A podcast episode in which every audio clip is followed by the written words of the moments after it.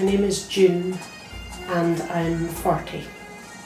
I'm from a village called Loanhead, which is just outside Edinburgh, and I didn't move very far, I just moved into Edinburgh, and I've lived in Edinburgh for uh, 16 years now.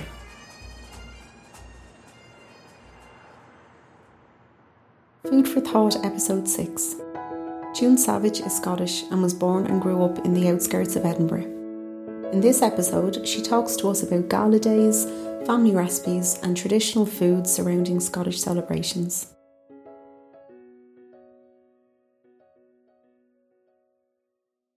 Well, I'm I'm Scottish. My parents were both Scottish. I had a Welsh grandmother, an English grandfather, and on the other side, Scottish grandparents. And further back, I actually had a great, great, great Jamaican granddad who came from Jamaica. Um, was brought to Scotland by the local landowner to um, to be given an education and to to learn some skills and was supposed to go back to Jamaica, but he met and married a white woman, so that was the end of that. Um, so there's lots of kind of little intertwining kind of things, and we have some Irish ancestry um, in our family as well. So we've kind of all these little things that kind of contribute.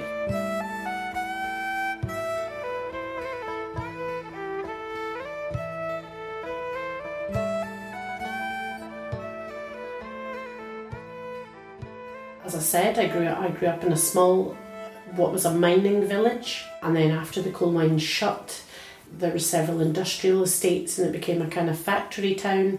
And because of house building and things, it's virtually almost part of Edinburgh.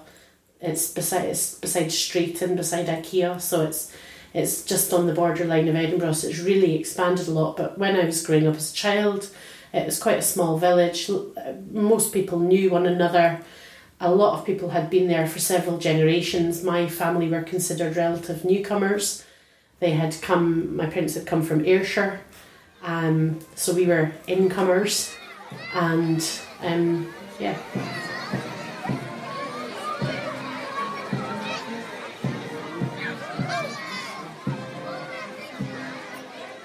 Um, in Loanhead, they have an annual Children's Day that they've held every year um, since 1904, um, which they, they have a school queen um, who the child is chosen from primary seven. And um, I was in this as a maid of honour when I was that age.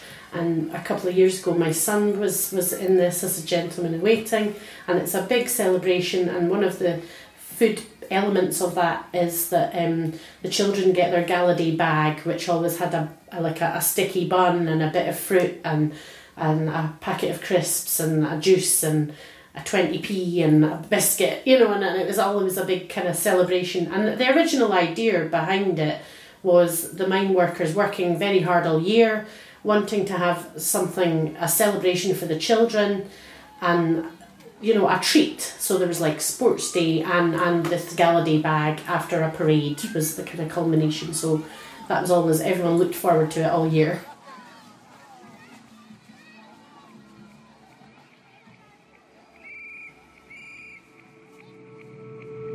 Certainly, when I was a child in the 80s, um, we used to get, as I said, a sticky bun and a biscuit a 20p and, and a little um, carton of juice and now I think they're trying to be slightly more healthy. There's fruit in there, and there's um there's no money, and there's yeah there's still I think a biscuit involved. but yeah, I, I think it's evolved over time. It used to be the local baker that made up all these hundreds and hundreds because every child in the village that was in school and there's three schools in the village. Every child from nursery to primary seven got one of these snack bags on the gala day.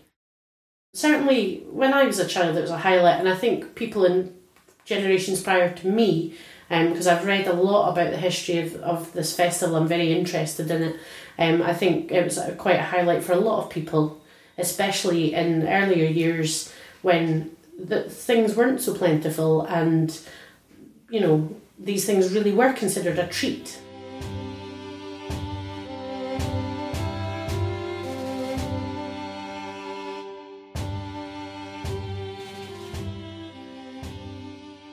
Think the first time I ever had pizza was when I went to a friend's house in high school. I think I was about 13 before I'd ever had pizza in my life.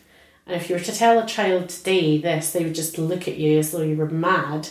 Um, and and I came back from my friend's house, and I mean it wasn't even anything special. It was probably like a frozen pizza out of a convenience shop, but I was blown away by this. I was like, oh wow, this is such a cool concept. This thing, and it tastes nice, and it's got cheese on it, and oh yum yum, and it smells so good, and you can put different toppings on. How exciting! And I remember going home and absolutely raving about this pizza I'd had at my friend's house and my mum being quite interested in it and going, oh, that sounds good, we could try that. And um, my dad just being horrified at the whole concept pizza, what's that kind of nonsense? That's not a Scottish thing, I'm not eating that rubbish. So um, I think he did eventually kind of come round to a bit of pizza, but um, but even pasta, pizza and pasta were certainly probably more things that occurred in my teenage years. I think the only pasta I remember having as a child was like macaroni cheese, and but lasagna and ravioli and tagliatelle and all these things they, that came much later. And my mum got a bit more adventurous and wanted to try things, and my dad got a bit frustrated because he just wanted his meat and his two veg. well, my mum, my mum was a beautiful baker and, and quite a good cook, and certainly my my gran, my, my dad's mum, my Scottish granny, she she was a beautiful baker as well. And my grandma's a very quiet person, but in her kind of local community, um, she was involved in the bowling club and the women's rural and inevitably these things always had food attached to them. And she was always the one who was behind the scenes baking baking baking and having copious tins of this that and the next thing. Uh, but it was always gorgeous and delicious and gooey and incite exciting and really it just it was great because I think it drew everybody together to, to eat and share food at any kind of event.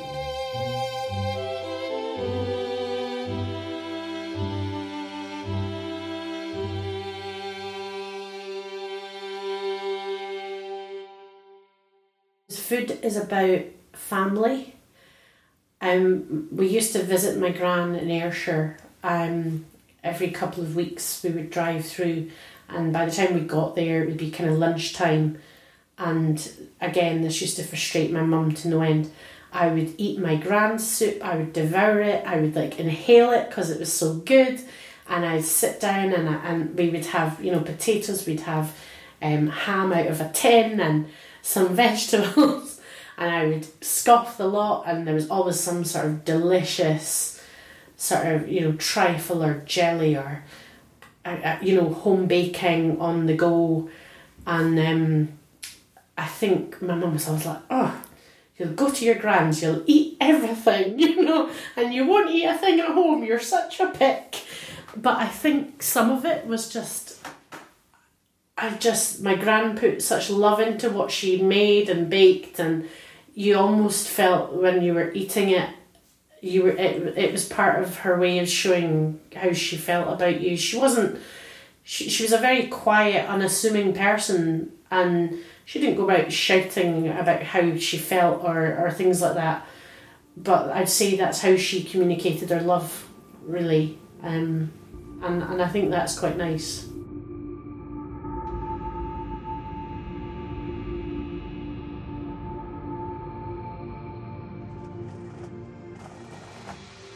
New Year is is Hogmanay. Is a big big celebration, and I think possibly New Year is actually a bigger deal than Christmas in some ways.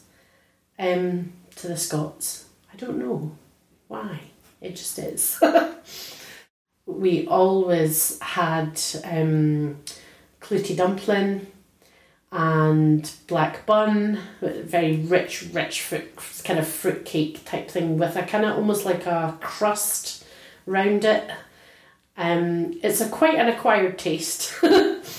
um, and my I remember my gran making like ginger wine, um, which was gorgeous, and sort of yeah, New Year was was a kind of focus of of kind of those very traditional Scottish foodstuffs, shortbread and drop scones and all of these things that were all always homemade and then shared with visitors and people coming in and and and it was always a big focus and Clootie dumpling was I, I I'm forty now. I was forty on my birthday last August, and um, I my friend asked if she could contribute to my birthday in any way, and I said, "Could you make me a dumpling, please?"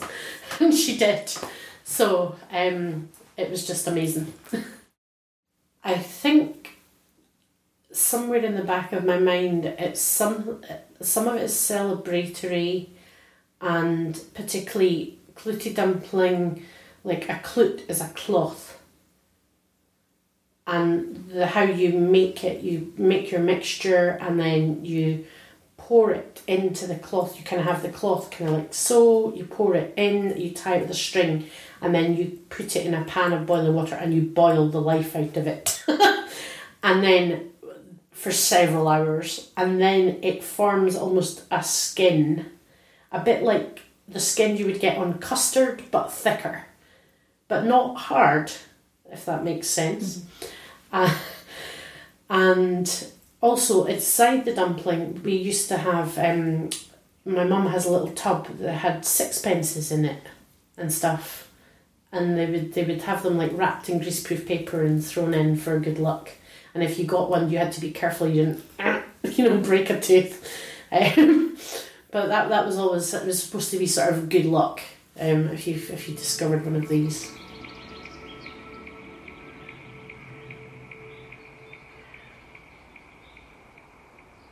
I think things like the clootie dumpling. I want that to go on forever.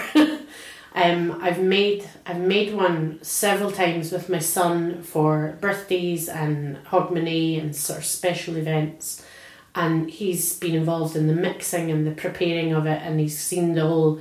It goes in the pan, and then you go away for several hours while it's cooking. Um, so that's been good. But I think the other thing that I would love to see continued. My mum used to make her own marmalade. My gran used to make her own jam. Used to go out brambling, pick out you know um, hedgerow fruits and make jam. And I think all these things they're in the danger of being lost because people just don't know how to do them anymore. And I I think I was probably born in the wrong time because all these things fascinate me and I want to know how to do them and I would love to be able to kind of continue these things on. But I think I was lucky in a sense. I was a girl and my mum shared a lot of baking with me. I was always with her when she was baking, and I always got to help. And and you know later on, she was quite supportive of my kind of teenage cooking efforts. But my son is is quite. He enjoys making food. He loves making a smoothie, and he he makes a mean white sauce. And you know it, it's great to sort of see these different kind of things. So I'd say clootie dumpling definitely continue on absolutely, it's, it's a given. But I hope that my grand's kind of recipes and my great grandma's recipes, you know, eventually will go from me, hopefully, to my son, and I hope that he will then, you know, keep some of these things going on in the future.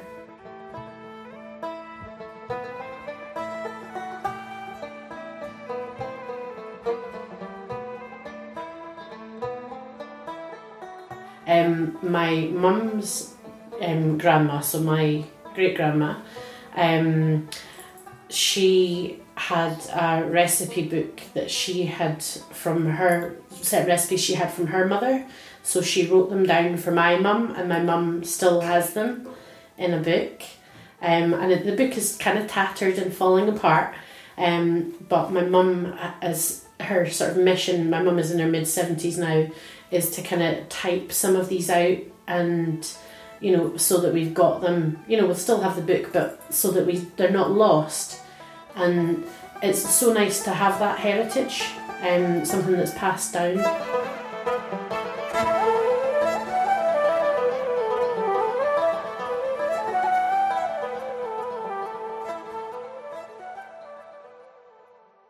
Food for Thought, A Life in Four Courses is delivered by MECOPP and funded by the Heritage Lottery Fund.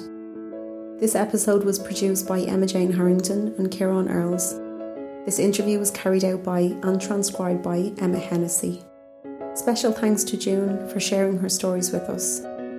To learn more about our work, visit mecopp.org.uk.